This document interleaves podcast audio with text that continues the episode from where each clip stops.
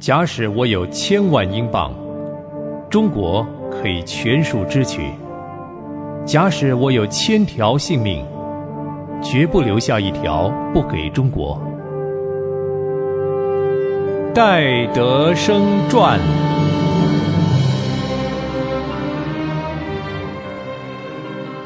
亲爱的朋友，平安，欢迎收听《戴德生传》。上回我们在节目中给您讲了戴德生年幼的时候的情况。戴德生的父亲戴雅各最注重孩子的品格就是服从。他认为训练子女迅速诚实的顺从深深的父母，然后他们才会顺服神的旨意。他教导小孩，真正的顺服不是一件容易的事情，必须运用最大的能力。就是信心、爱心、忍耐和克己才行。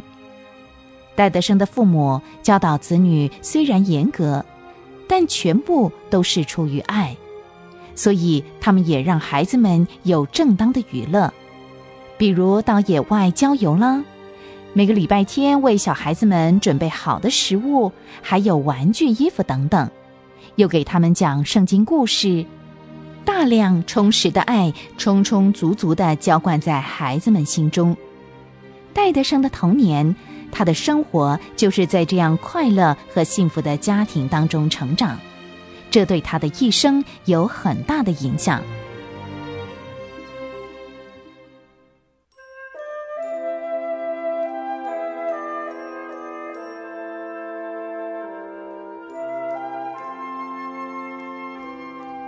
时光流逝，戴德生一天天的长大。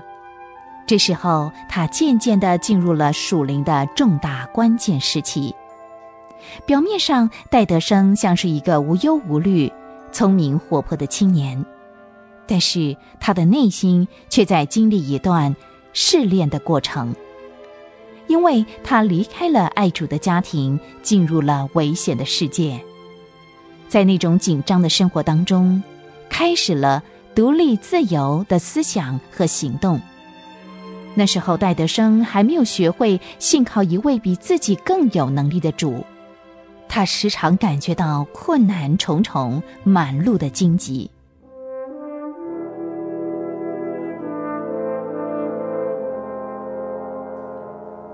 戴德生的困难感觉是从他十一岁入学的时候开始，在学校里。他失去了属灵的空气，他没有功夫每天单独的亲近主。戴德生的母亲阿美利亚看出他事主的热忱渐渐减退，失去了神的平安和幼年时期的欢乐，同时也失去了信心。母亲的心里非常的着急。戴德生自己也感觉到神不再和他同在。他觉得世界已经变成了苦海，和往日完全不同了。在这些事情上，他的母亲阿美利亚一直为他迫切的祷告，但是他仍然不能够恢复过去与神同在的感觉。戴德生十一岁的时候，跟几个朋友到里德市参加夏令营，在会中有一位讲员胡里达先生。他在讲道的时候讲了这样的故事：有一位叫田娜的人和他的同伴旅行到一个山上去，他忽然是听见一个声音说：“田娜，将你的心献给我。”这田娜回头一看，一个人都没有。过了一会儿，那个声音又响起来了：“田娜，将你的心献给我，我儿，将你的心献给我。”这田娜听了，又回头看，可是仍然是没有人呢。他想，一定是创造天地的主向他说话了。这时候他该怎么办呢？他想了很久，心里非常的不安呢。因为在那个时候，他还不愿意做一个基督徒。嗯，怕做了一个基督徒之后呢，会有很多的约束，会推翻他的计划。会失掉他成功的机会，所以他并不欢迎那个声音。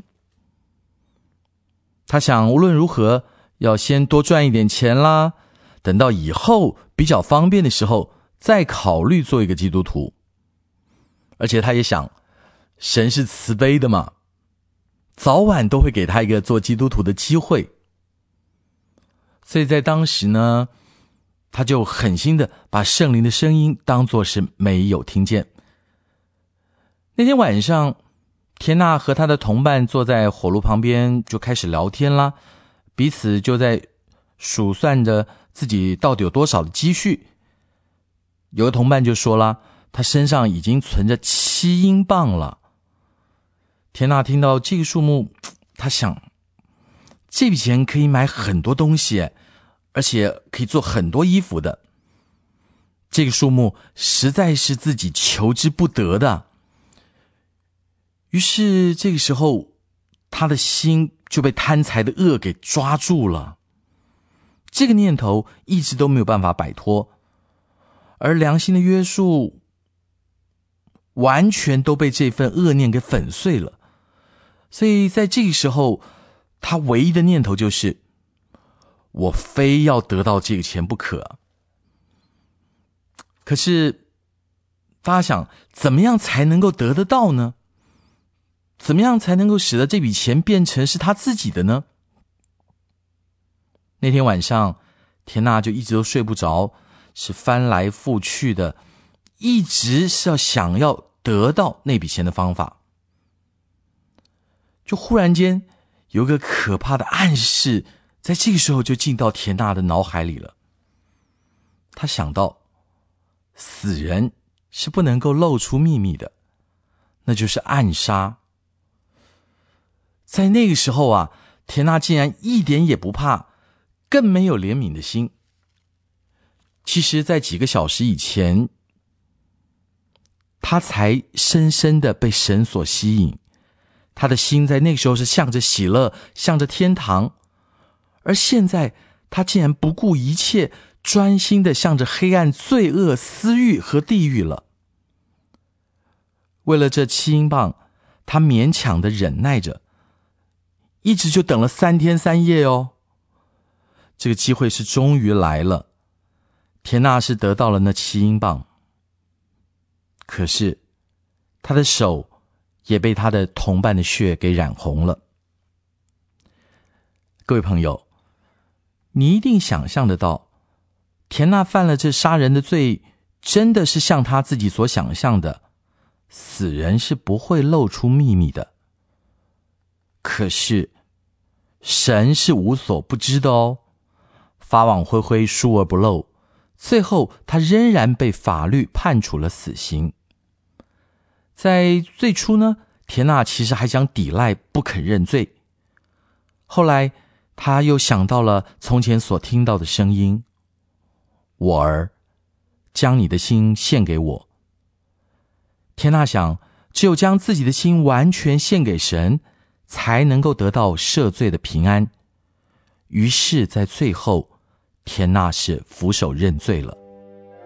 戴德生听了这个故事，大受感动。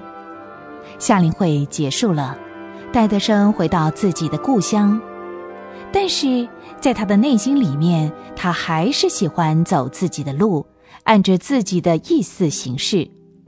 在这种不顺服神的生活里。他常常觉得内心有一个声音说：“将你的心献给我，将你的心献给我。”但是这个身影毕竟不能够感动他。就这样过了两年的学校生活，戴德生仍然没有改变。戴德生十三岁的时候，因为不满学校改组，就离开了学校。在他父亲戴雅各的药厂，他看到一张单张，里边有一篇故事，那故事深深的感动他，于是他立刻向神认罪悔改，恢复了往日祷告读经的习惯。但是没有多久，他又陷入不幸和贪爱世界的罪里。